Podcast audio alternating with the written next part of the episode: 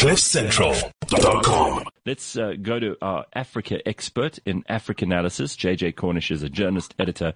He's an authoritative commentator on African affairs, and we're going to catch up with him now. This is brought to you by the Johannesburg Business School, and we're looking at what's going on on the African continent. So, good morning to you, JJ. How are you, sir? Bonjour to you. I'm exceedingly well. Any better, I would have to tell the cops. well, it's nice to see you. So tell us, JJ, what, what's um, what's the big news the, at the moment? What's going on uh, in in the continent that you're most interested in right now? Before we get into our, looking at a specific country. Well, I mean, we have uh, uh, the AstraZeneca uh, uh, fiasco. it's very interesting that South Africa, I'm told from reliable sources, is trying to sell off the million doses that it bought mm-hmm. that it doesn't want to use for various reasons, not the blood clot reason. Uh, good luck to them now. I don't think that it's the most marketable product uh, that they've had, uh, and I think it runs out. The it expires in about April, so they're going to have to, I don't know, sell it at a discount. It seems that we've made a loss on that one. But uh, uh, otherwise, uh, very interesting uh, elections around the place Cote d'Ivoire and uh, and uh, Comoros. Mm-hmm. I mean, Central African Republic.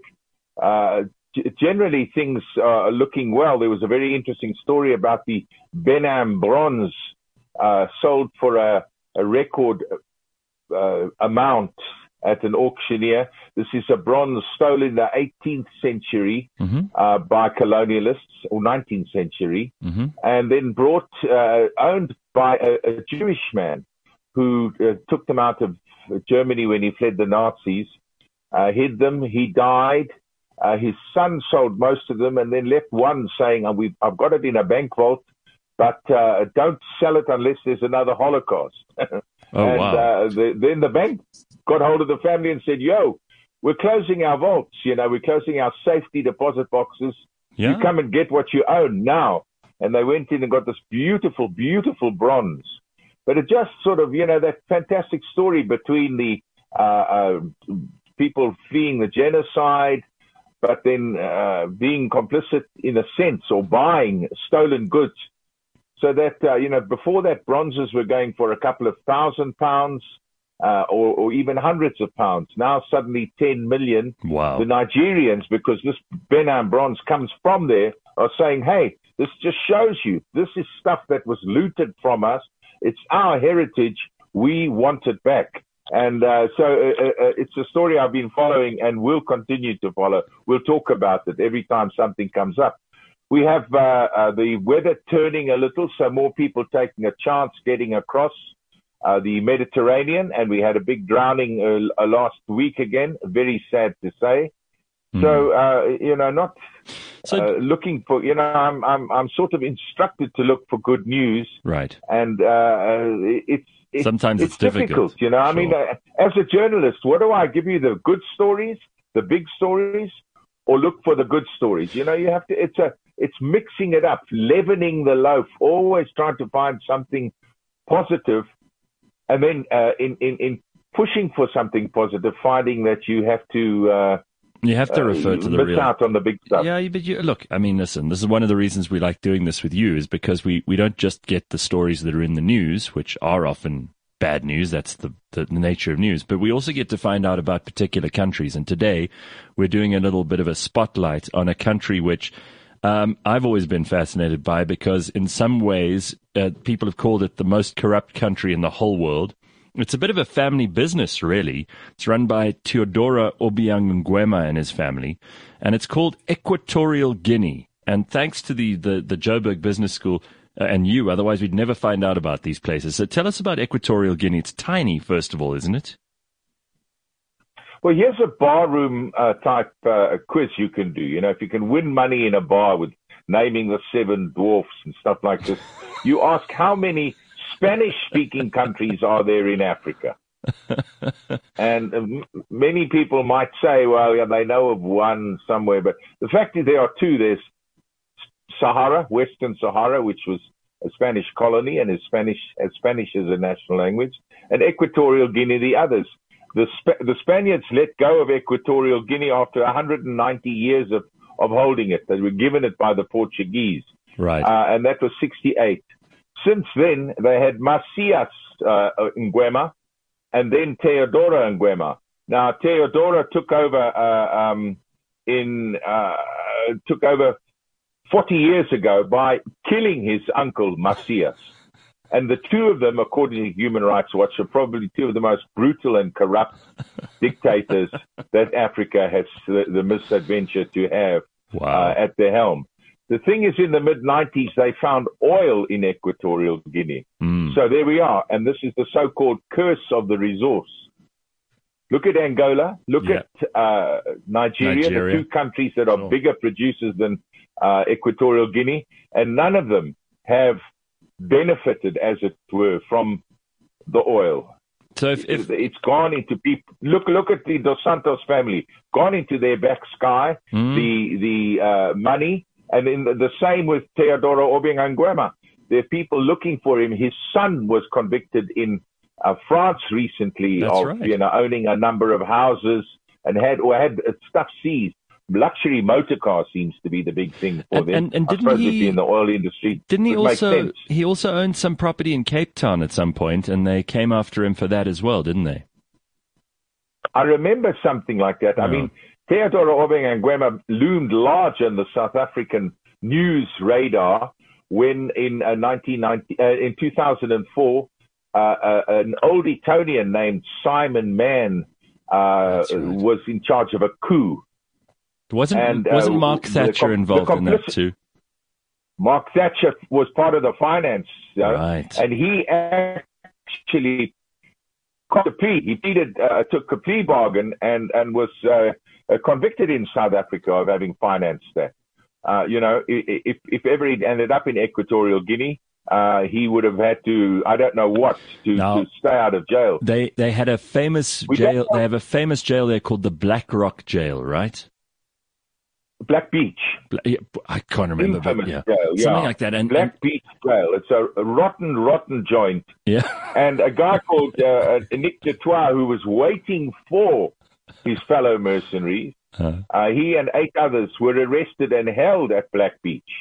hmm. So it's one of those places, you know, when you buy a T-shirt saying I was visiting visiting there, the Black Beach one would get you the most respect. I think it's more, you know, if I if I wanted to to uh, uh, prove my masculinity, I'd wear a Black Beach T-shirt ahead of my comrades marathon one any day of the week.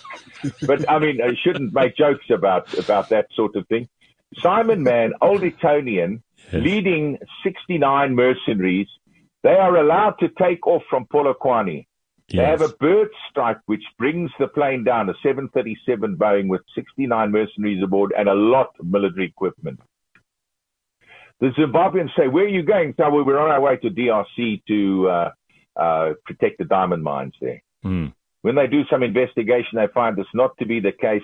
Simon Mann ends up doing uh, three or four years in prison in Zimbabwe.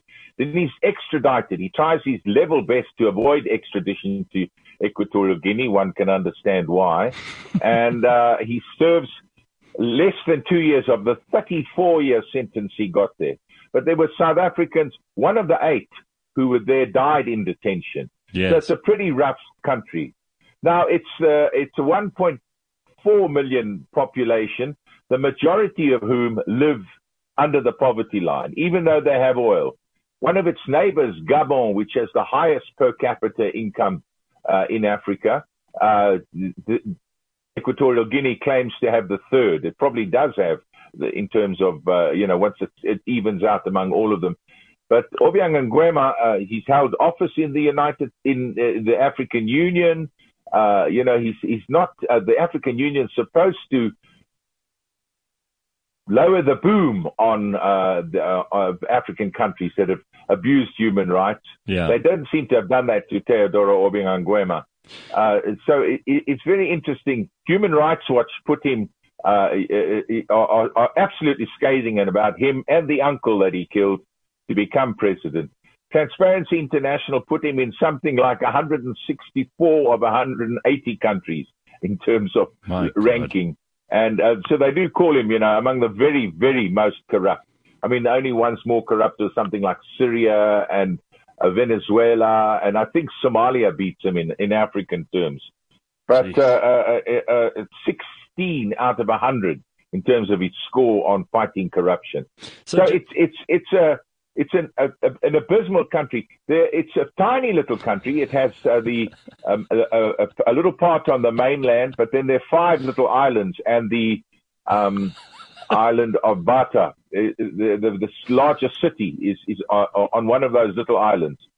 But why are we talking about Equatorial Guinea now? Is that last week a dynamite storage in a in a military uh, uh, installation mm. blew up mm-hmm. killing over 100 people. And here, the country with the third largest per capita income, the first thing Teodoro Obiang Nguema does is say, we need international help to start rebuilding. So, you know, whatever money they make from the uh, oil goes straight into bank accounts uh, around the world, not for the be- betterment of the uh, Guinean people, sadly.